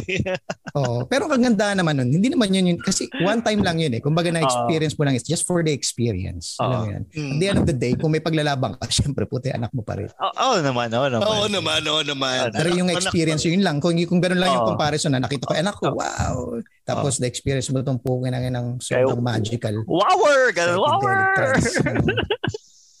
medyo, medyo iba talaga. Pero paano ba, paano ba siya ini-ingest out of curiosity? Alin dun? Mushroom. to Yung yung mushroom. Oo, Ah, mushroom, mushroom. mushroom. Kakay edibles bro, kakainin mo lang siya. As Ah, in, as in edible na parang papakuluan mo lang tapos ka- kain? Hindi, hindi mo na siya kailangan pakuluan kasi pag pinakuluan mo siya, bababaw yung po- potency, mag uh, Ah. evaporate yung ah, ang As ang no as drugs siya. na ay uh, psilocybin. Psilocybin, yun yung drug. ay, yung pala yun. Yung kanta ng anong incubus. Incubus! Psychopsilocybin. Oo, yung pala yun. Kinagamit ko yung soundtrack lang yun. Hindi, pero alam ko psychedelic siya eh, pero hindi ko akalain na yung galing lasa siya sa niya, ito, interesting yung lasa niya, para tinatanong ni Vincent. Yung lasa niya, ano kasi, ang, ang strain na meron tayong available sa Pilipinas ay, well, mainly dalawa. Tapos yung iba Hmm. parang subcategory niya na lang. Um, yun yung psilocybe cubensis, tsaka panalo cyanescens. Okay, sorry sa pangalan. panalo cyanescens. Pwede ka maging ano, ah, horto, ano, hor- hortologist. Parang joke, eh, no? parang peke. Eh, Panalo talaga. Panalo, panalo talaga. Ben. Panalo Siguro yung cyanesens. nakadiscover no, no, no. Parang, ang ina, anong papangalan natin? Tanga na sinubukan ko sa panalo siya. Panalo siya, may sense. Tapos yung nakarinig, iba na yun. Oo, tangina. Panalo sa yan is sense. yung kasi yung, yun, yun yung blue minis kung tawagin. Maliliit siya na version ng mushroom na puti lang. Um, parang size lang siya ng benchingko normally. Tapos pure white. Pure white lang siya. Tapos pag, nag, pag nasugatan mo tong mushroom, actually lahat ng psychedelic mushrooms, pag nasugatan mo, magbu-blue. So yun ang number one na sign na may drugs or uh, psychedelic yung mushroom pag nag-blue. So ilang ilang ano mushroom na yung nasugatan mo? Di, kailangan mo siyang sugatan pag nagpipik Oo, ka ng mushroom pare para kasi para ma- ma- ma- malaman mo kung siya ba yun o hindi. Ito ba yung magpapalipad sa akin o ito ba yung magpapantay ng paa ko? Kailangan, kailangan mong alamin pare. So talagang ano, aaralin mo siya yung go. Men, ang tagal ko ring inaral yan dito sa area namin. Hindi ko na sasabihin yung lugar. Oh naman. Um, although ang access dati ng mushroom ay sa ano pa, sa North Di sa saan ba to sa ano yung ano yung mga beach, sikat na beaches dati so may iba tayong Boracay, Zambales. tayong isa, meron Ah, tayong Tagaytay, ah Tagaytay. So, sa- Batangas. sa Batangas sa? Papunta Puerto sa- Galera. Puerto Galera. Oh, Parta Galera. Medyo dati noon, doon kami nakaka-access ng kasi parang merong taniman doon or actually didiscoveryhin mo lang siya diyan lang pala siya sa paligid eh. So as long as Mm. merong kalabaw at saka baka, pare, meron yan lugar mo. Saktong sakto. Ito Meron ba yung ano, ito ba yung ito ba yung ano, yung tumutubo sa tae ng baka? Mismo, pare. Saktong sakto. Meron kaming sakahan na madaming baka. Sandali. Sandali, di ba? Hindi ito nililinis. I, I mean, yung kinikwento mo, hindi ito pinapakuluan. Hmm. So, pag hinarvest mo siya mula sa tae ng baka, rekta kakainin mo siya. Pwede, pare. Rek. Ako, pag naghahunt ako ng shrooms, ganun ginagawa ko. Kasi, um, the, the more na, na nasa panlasa ko siya, gumagana yung pangamoy. Kasi pag nag, nagpipik ka ng mushroom, pini, pinipili mo kung ano yung good sa hindi. Kailangan mo ng visual tsaka pangamoy. pare. So, kailangan mo matandaan yung amoy. Kasi minsan may nagka, merong katulad eh. Mm. Sa pantingin, hindi mo hindi mo pagkakatiwalaan yung paningin mo eh. Basta Oo. basta eh, dahil mahirap magkakamali ka. Kailangan mo dagdagan ng pang-amoy. Ah, ito nga siya. Ito nga siya. So, Ah, pare, amoy ano siya? Amoy, bukod sa lasa tinatanong kanina Vincent, yung amoy nung panalo sa Yanisens, amoy tamod. Sunrocks ba to? so napaka-familiar natin sa amoy na yun. healthy. Oo, Oo. pare, sobra. Amoy healthy tamod. Alam mo yung tamod mo nung para nakakailang taon ka pala nung bata ka. Oo. Parang ganun, parang healthy specimen, pare. Hmm, ito nga ito nga. Mm, fre- ano, ta- chef's kiss. Mm. Yung isa naman, yung cubensis naman na tinatawag. Ito naman yung malalaking version, pare. Ito yung yellow hat. Yung, yung ibabaw niya yellow. Lumalaki ito Ah. parang gal- platito, Mm. Um, Tapos meron siyang skirt. Alam niyo yung typical mushroom, may skirt sa ilalim. Ah. Pagbuka niya. Oh. Ano naman yung purple yun. Yung purple na skirt, dilaw yung ibabaw, tapos medyo pa white na yung pinakagitna ng tops niya. Parang ganun. So Okay. ganun din. Susugatan mo rin, dapat magbo-blue. ah, okay. So, ang ginagawa mo ba, Mac, pupunta ka sa probinsya, tapos mag door to door ka na, gusto niyo po magpasuga ng ano, ng kalabaw, tapos papantayan mo lang kung tatae or kung may existing na tae. Kasi parang eh, feeling ko ganun yung gagawin ko eh, kung maghahunt ako ng mushroom eh. Kasi di ba Kasi natut- y- yung, Hmm. yung tae kasi ano yun, eh, ma- natutuyo naman yan eh. mag, magmi-mix muna siya sa lupa eh. Oo. sa damo. Tapos from there, doon siya tutubo eh. So kailangan mo rin ng process. Although minsan may mga ganun na tae na tumigas. Hindi naman yung fresh pare ah. Oo Medyo tumigas. Dumaan na sa, ano man tawag doon, yung nainitan, tapos nalamigan. Kaya nga di ba lumalabas yung kabuti kapag biglang umulan, kumidlat-kidlat, tapos Oh, kinabukasan. yung na siya nag-moist. Oo. Kailangan ng ganong process. Doon siya puputok, lalabas yung mga yan. Mm. So- At kailangan nila yung nitrogen kaya doon sa kidlat-kidlat siya. Yung ano ba, kunyari, di ba, kunyari sa steak, para maging mas malasa yung steak, dry age nyo. So Hmm. may may ganang proseso 'di ba sa mga mushroom, dry age yung yung mushroom para maging potent. Hindi naman para maging potent, para ma-preserve. Ah, para ma-preserve Ah. lang. Yun yung okay. pinaka-ideal na gawin sa mushroom para at least kahit ilang dekada, kung properly mo naman siya na-store, pwede mo pa rin siya i-consumo. Tapos i-rehydrate nyo lang ba siya or pwede nyo siya i-consume um, Nasa directly? sa'yo. Kung gusto mo siyang i-rehydrate, kung lulutuin mo, or pwede mo i-consume na ng diretso. Mm. Ganda. Ganda niyan. Ang ginagawa ko normally kasi, ano, niluluto ko siya. Hmm. Pag, pag rainy season kasi dati, pag naghahunt ako, pag rainy season, mahirap mag abang ng araw. So there's no way na may dry mo siya naturally. Oo. So ang pag-dry mo sa kanya, either meron kang um, air dry, ano ba tawag dun? Yung Oh, Ah. air, air dryer. Oo, parang ganun. Ah. So, Ah. kung wala ka nun, ang option mo lang, ang option ko lang, magluto. So, lulutuin ko siya sa jam. I-jam ko siya para hindi siya Oh, wow. Ah, Ito Bigyan ginawa mo, ano, pinatuyo mo siya sa ibabaw ng bubong mo. Tapos kinain ng mga pusa. ayun some yun, reason, ayaw nilang kainin, pare. Ah, ayaw nila kainin? Tinatry ko nga, eh, oh. ng pusa. Ay, oo, hindi naman mahilig sa, ano, eh, hindi naman veg, Ay, vegetarian ng ano. eh. Yun, dehydrator sabi Mismo, ni eh, Luby. oh, yung ano, pampatuyo. So, Kaya lang, magkano yung ano, nung panahon, nung panahon na yon before 2016, magkano yung going rate ng ano, ng mushrooms? Shrooms. Sh- Shrooms. Ng Ang, ang bentahan kasi niyan dati, ah, per trip. Meron silang ganun dati, per trip. So, bibigyan kita ng enough na, na pwede mo i-consumo na lilipad ka talaga, magti-trip ka. Kasi iba-iba yung amat eh. Pag konti lang yung na-consume mo, pwedeng maramdaman mo lang body high, magla-laugh trip ka lang. Yung Mm. pag good times lang talaga, pwedeng ganun lang. So, ikukumpit mo pa yung body weight ng tao na yun. Yes, Kasi 170 pounds o ito Mga yung ganun. gramo So, mo. Ay, sa, medyo may science yan ah. Oo. ayun pala, kasi nabanggit nga ni Gerbert na ano, parang titimbangin mo muna bago may ko-consume. Ang Yung shrooms. Um, well, kung, depende sa grams kung gusto mo lang makuha yung gramo para at least meron kang ah, basis kung paano ka kukonsumo in the future. Ah, okay, Oo, okay. pero normally naman kapag na-reach mo naman yung tamang dosage para lampasan lang kasi may may tawid eh. Kumbaga yun yung tinatawag na tawid. Ito yung mundo ngayon.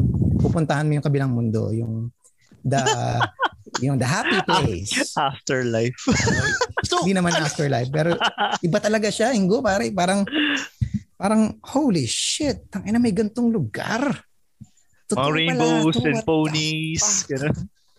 so lahat ano talaga siya? Vi- visual experience ba siya? Or ano? Or more on feeling siya? Both pare, Ah, visual and feelings. So kompleto talaga siya. So, lahat, lahat ng senses mo, naka ano, naka overdrive. Lahat nakasagad. Ah, shit. Ah, okay. Kaya so, Ah, so- pare. Ah, kaya ba siya ang puntahan na drugs ng mga depressed na mga tao? Kasi 'di ba halimbawa, yung let's say yung mga celebrities, 'di ba yun yung issue nga nila na yung they feel lonely, they feel empty na Mm. kaya sila they they resort to to Mm. what do you call this to to psychedelics Psychedelic is drugs. dahil doon nila nararamdaman yung yung feeling na pagmamahal. Totoo. Totoo. Ginagamit ng mga psychiatrists ngayon yan para pinag-aaralan nila yung paggamot nga ng...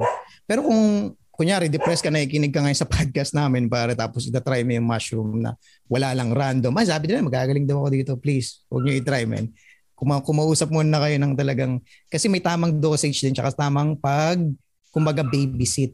Pag nagganyan ka, hindi pwedeng wala kang babysitter. Kasi Mm. marami kang pwedeng gawin, pwede kang magpanic. Pag nagpanic ka, yun na yung start na hindi ka na makakabalik. Ah, so Ayan, so, so, yun yung parang spotter na tinatawag Yes. na so, tagabantay. Ano yung ginagawa ng babysitter or spotter mo? just to make sure lang na maganda yung trip mo tsaka wala kang gagawin kalo. Kasi minsan nakakagalaw ka dyan pare. Mobile ka dyan eh. So marami kang pwedeng gawing trip. Marami kang pwedeng paglaruan. So yung mali mo, nagtitrip ka ng kutsilyo whatsoever. So, Ah, syempre, okay. normal na yan. ah, okay. Or for example, nasa dagat kayo. Mm. Di ba? Tangin, hindi pwede. Hindi ka na babalik. Oh, wintayin mo ko. Tangin, naglalakad ka na para dire-diretso sa tubig. Puta, hindi, mamatay ka dyan. So kailangan So- mo ng tagabantay. So meron bang ano, yung ratio sa gram to body weight ratio para sa safe ano consumption? Um, shit, paano ba? Pag nagganyan kasi ako, pare, depende lang sa palad ko eh. Alam mo yun? Ganun lang ako Ah, tumansya. eh. so grams. Yun, Oh, gut- tinatansya ko lang, pare. Gut feel na siguro. Itong tao na to, tatanungin ko muna first time. First time, nakatry ka. Ah. Mm. Kung first time, syempre, medyo bawas ka ng konti. Although malaki siya, Hmm. i-consider mo rin yun. Ah. Ah. Depende. Pero, ano ba? Um, meron kasi, min- minsan may ganun eh. May mga nadi-disappoint kasi nga, ang laki nila. Hindi Tas parang wala lang. Sa kanila. Oo. Hindi masyadong potent yung nabigay mo. Especially pag dry. Kasi kung Oo. mali ang drying process mo, masyadong nag, nag-evaporate yung, ah, yung, ano, yung psilocybin. Mm. Wala amats. Hmm, oo, Ah, okay. So, depende. Pero may instance ba or may kilala ka na ba na yung hindi na nakabalik yung mga ganong instances? Or ano yung nangyayari pag yung sinabi mong di makabalik? Ah, luckily wala pa pare. Pero maraming incident na na-rehab, hindi dahil dun ah, Na-rehab Oo. sila dahil nag-mix sila ng drugs. Ah, ang shit. problema nila.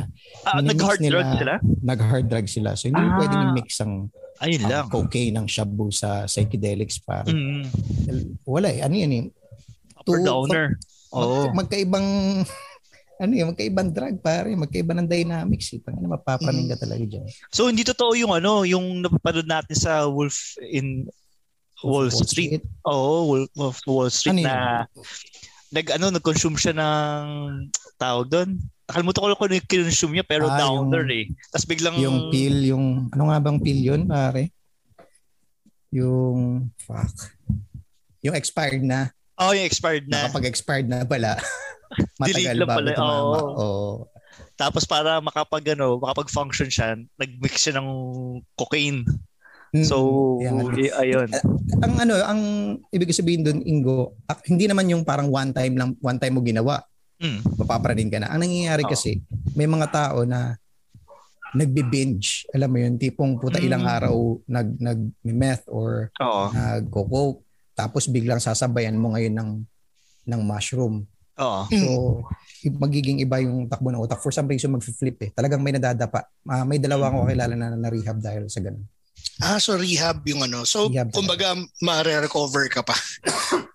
Oo, lalo kung may kaya yung pamilya mo para alagaan ka sa rehab. Pero hindi ka papadala ng pagkain dun, pare. Good luck.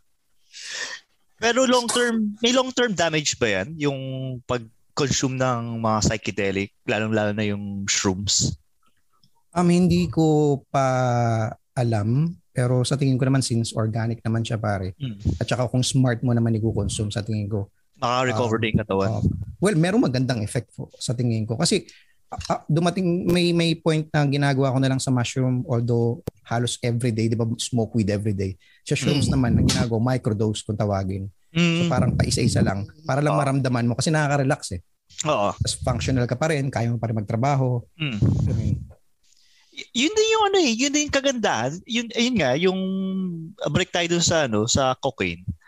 Microdose din yung ano eh, yung gamit nila dun sa gamot sa ADHD eh. Kaya feeling ko Hmm. talaga yung mga drugs na yan, as long as nasa tamang amount siya, maganda Hmm. yung mabibigay sa ano eh, sa, sa atin eh. hmm. Kaya nga dapat, illegal na nila lahat yan para merong guide. Yung mga Mm. gustong sumubok, alam mo yun, hindi yung bata ko konsumo. Masaya daw to eh. Walang kaalam-alam, isisirain mo talaga yung buhay ng tao. Oo. Eh, Kung may guide yan at nasa batas, oh, gantong edad ka lang pwede Mm. kumonsumo nito at dapat ganto lang at dapat nasa gantong clean, ano ka, lugar ka. Mm. Kung gano'n, di di sana maayos. Meron din ako nakausap na, no? Similar din yung argument niya. Meron akong nakausap na doktor na may similar na argument about abortion. Na gawing legal na yung abortion kasi may Hmm. mga ibang babae na nagpapa-abort tapos o dahil hindi legal dito sa Pilipinas, sila yung gumagawa ng paraan para ma-abort yung baby which leads to baka ano yung ah, Pwedeng mamatay. pwede mamatay yung nanay, pwede yung Hmm. maging magkaroon ng deficiency yung anak. So parang at the end of the day, kung gusto niyo maiwasan ito, either yun, gawing legal na yung abortion. At least magiging mawawala ng risk uh, to- sa para sa bata or para din sa sa sa Hmm. nanay. Sa nanay. Oo. Totoo naman. Medyo sensitibo nga lang yan. Alam mo na, reliyosong bansa pare. Oo nga eh. Kaya anyway. So yun. Um, Ingo, may eh, ano ka pa, papahabol ka pa? Ako pare, ano, ah masasabi ko lang pare, napaka-educational nitong ano, Tong usapan na to. usapan na to. Even though na ang tungkol ay tungkol sa drugs, which siyempre, dahil illegal siya, hindi natin siya i-promote. Pero keep ano, keep an open mind na may mga ibang bansa na gumagamit din gumagamit ng marijuana or hemp um, legally for Hmm. either recreational or medicinal. So Ah, hopefully buhay pa tayo once na naging legal na yung marijuana sa bansa na to. Oh, hindi, saka pahabol lang. Again, Oo, pare. katulad nung sinabi ko nga, yung yung mga narcotics or yung mga drugs na tinatawag natin, mga derivatives kasi usually talaga ng mga gamot yan eh na again Hmm. inabuso lang ng mga tao kaya Mm. nagkaroon siya ng ano ng ng masamang epekto or yun yung rason nga rin bakit again naging illegal siya for certain countries. Tapos Ah. yung pala Tsaka for sure yung mga sinaunang Pilipino, malamang na-discover na nila yung marijuana na yan habang nag nangangaso. Oo naman, di ba? Joke, di ba may joke si GB dyan? Yung na-discover ng Chinese yung weed. oo, Ano ba yan? Ano, yun- ano, Oh, yun? yung good shit. Yung ano, yung cabbage. Yung cabbage. No, cabbage. No, no, no cabbage. No cabbage. Poison ivy. No poison ivy. No poison ivy. Yun. Weed. This is good shit.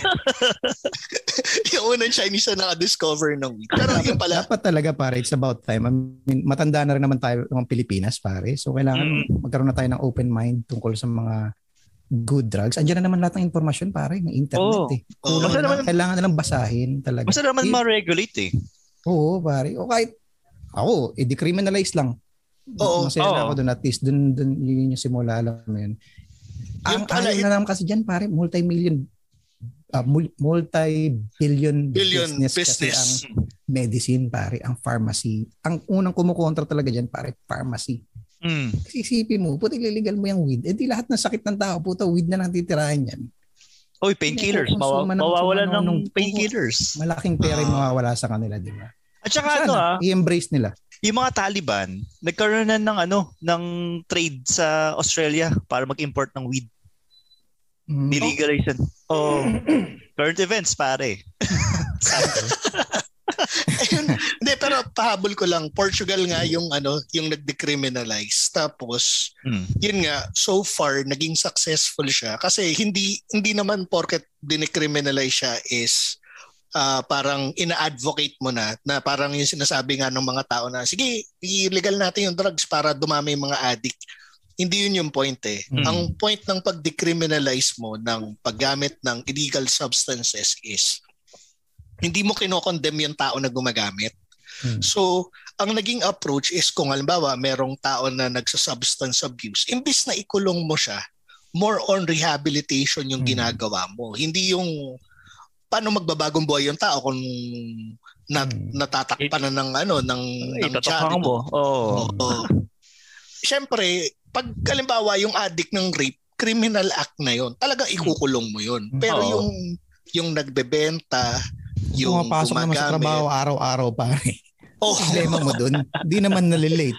Tangina, nagluluto naman ng ulam sa pamilya, problema mo dun, di ba? Sa Japan Oo. nga, eh, di ba? Tangina, ah, di ba, porn, tanggap Hmm. yung porn industry sa kanila. Puta, hindi naman ganun kalaki yung ra- rape shit sa kanila, di ba? Oo. Compared sa ibang bansa. Oo. Parang ganun lang din yun. So, ayun. Um, at dahil merong prior engagement tong si Brother Mac, eh kailangan rin nating irespeto ang kanyang oras. Pero bago natin tapusin, syempre kailangan nating ano magbigay ng ating uh, signature questions.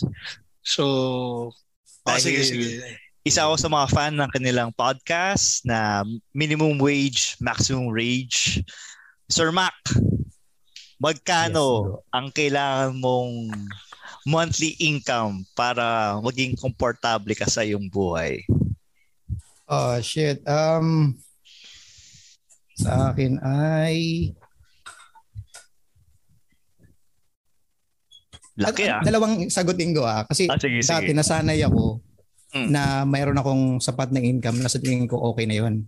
Mm. Although syempre habang tumatanda ka, nag, nagkakaroon ng mga nagbabago yung lifestyle eh. Parang gano'n. Oh, eh? Ngayon So, pamilyado ka na. Yan. Ngayon Oo, pamilyado ka na. ganun.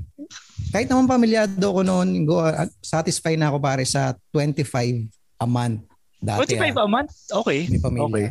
Kasi dati, tangin hindi naman ako nag-smartphone. Oo, hindi naman ako nag-smartphone dati. Pare yung cellphone ko dati may keypad eh. Oo. Yun oo. lang ako eh. Um, Kaya nga hirap-hirap makontakin ng mga komedyante dati pag may gig eh. Dahil tangin ng Macdo, kailangan pang i-text eh. Nakakatamad mag-text, di ba? Mm. So hindi ako yung ma- ma- message mo sa messenger agad-agad. Pero nung nagbago nga nga yung lifestyle ngayon at present, siguro sa tingin ko good ako sa 50 pa. 50 solid yan, solid. 50. oh. Kasi may internet na eh. Oo. internet bills. Mo mahal ang yun. data. Kailangan mahalin mo rin yung pamilya mo, pakainin mo rin sa labas, hindi yung lagi nakakulong. Pa-experience mo rin yung buhay, alam mo yun. Dati kasi dep- dinideprive ko yung mga, yung mga, alam mo yun, yung mga bata sa ganyan. Mm. Yan, sini-sini. Put, Hindi mo kailangan yan. Na gamit. Mga gamit-gamit, hindi naman importante. Basta importante, kumakain ka, okay na yan. Ganun lang ang ano ko dati. Kupal, kupal na magulang ba? Eh buti naman pala eh tumaas yung ano mo, going rate sa cost of living ng iyong pamilya. Oo nga eh. Kasi mahal ang convenience, pare, ng problema eh. Ah, oo, ta- convenience. Oo naman pare, mahal talaga yan. Tito Page, meron ka bang gusto pang tanong? Ah, yun na lang kasi nag-guest na pala natin si Boss Mac. Natanong na natin yung mga signature questions natin, di ba? Oh, pa, kaya nga binalik ko na lang binalik ko na lang yun eh, yung tanong nila sa ano. Mahirap pala talaga yung tanong ko, no? Oo. Ang ako yung tinanong parang, fuck. Ayun, ah Boss Mac, ah, meron ka bang mga upcoming shows na kailangan mo i-promote? Ah, wait, thank you. Um, yes, meron kaming upcoming show December 17. Uh, meron ano fan to bro? Ah, sa live stand-up na to, hindi na to online. So, live stand-up kami nila Alex Calleja sa Tribo Babaylan, dyan sa QC sa Morato. Hmm. Um, kung gusto niyo ma-experience, kung matapang na kayo, fully vaccinated naman kayo, nood kayo sa Tribo Babaylan. Yan ang sa Tomas Moratos. Um, 800 with free drink yata. Kami, ako, si Jeps, si Yuki, si Israel, at si Alex Calleja. Tapos, kung ayaw nyo naman, kung gusto nyo pa rin sa bahay kayo, meron kami December 18, online yan. Um, Give Laugh Every Day ni Alex Calleja, one hour special. Plus, marami siyang guest. Nandiyan si Diana Meneses. Uy. Kakasama rin namin. Oh, pare. Alam mo yan, Tito P. Nakita ko yan. Diba, nakita- magpapakita nakita daw ng ba? Mm. magpapakita daw ng papakita. Kung ano man, kung ano man, di ba? Oo. Magpapakita ang Diyos sa araw na yun. So, nood lang kayo. December 17, 18, yun lang po. Thank you, thank you. At syempre, sorry, damay ko na rin. NKP, manood kayo ng news ko po every Sunday, 9pm at ang aming Laugh Laban ongoing comedy competition sa Kumu, F, uh, FOE channel.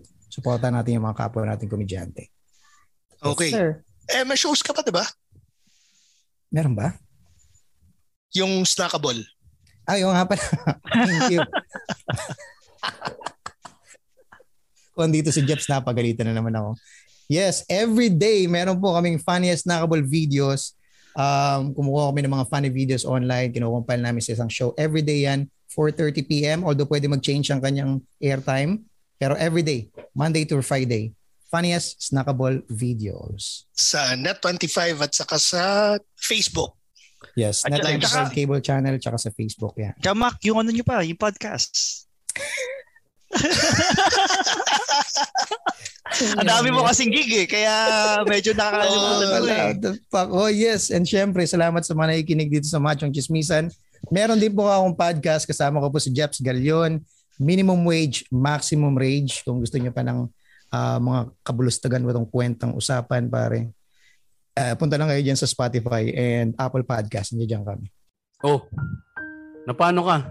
Ba't parang pinagsakluban ka naman ng langit at lupa, Brad? Eh, bad trip pare. Naubusan ako ng gasol. Kailan pa? Two days na nga yan eh. Dalawang araw na ako nagsasaing sa pooling. Nako, mahirap nga yan, pare. Eh, wala. Pagtyaga mo muna may timang kulangot mo. Tara, mag-record na tayo, pare. Ready ka na ba? Kakayanin, titignan natin. Pero syempre, alam mo naman, ang mahirap din kapag apektado yung buhay mo, ang kabuhayan, eh, hindi mo may bigay yung 100% mo. Parang gano'n, di ba? Na ganun ba? Teka, meron ako naisip na paraan para magkaroon ka naman ng inspiration. Ano naman Alam yan? naman natin na linggo-linggo tayo nagbibigay ng aliw sa mga listeners natin, di ba? Every Wednesday, naglalapag tayo ng episode.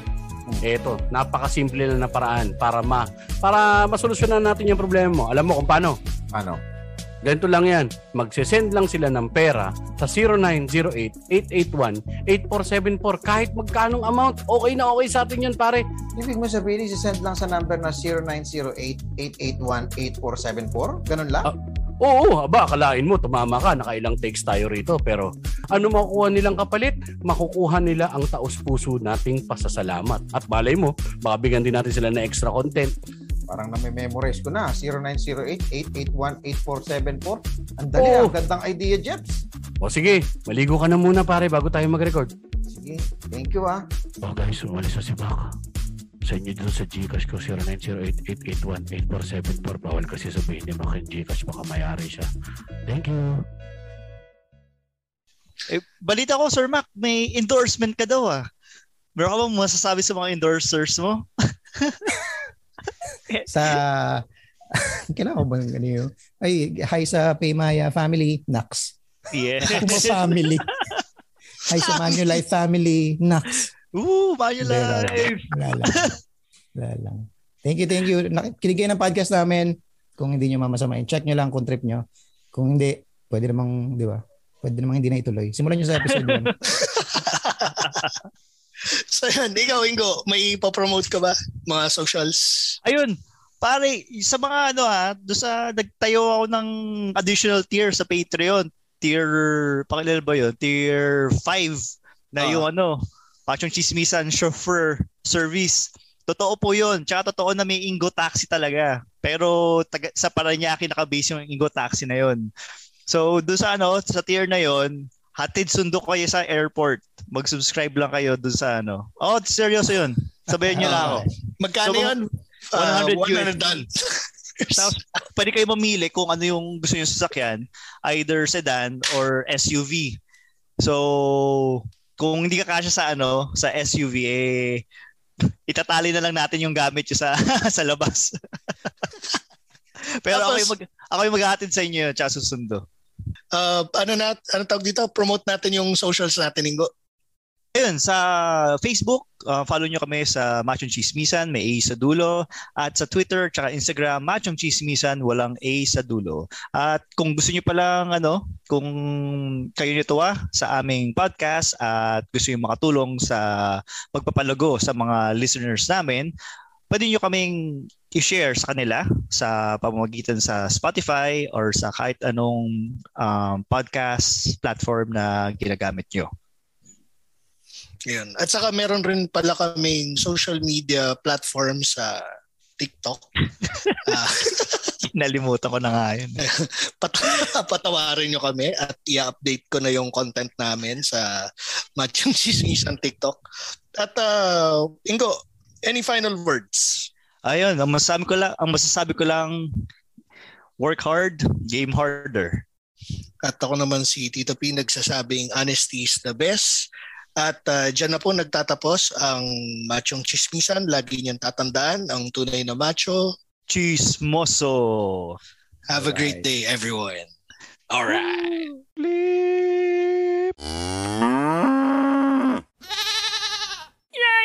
The views and opinions expressed by the podcast creators, hosts, and guests do not necessarily reflect the official policy and position of Podcast Network Asia. Any content provided by the people on the podcast are of their own opinion and are not intended to malign any religion, ethnic group, club, organization, company, individual, or anyone or anything.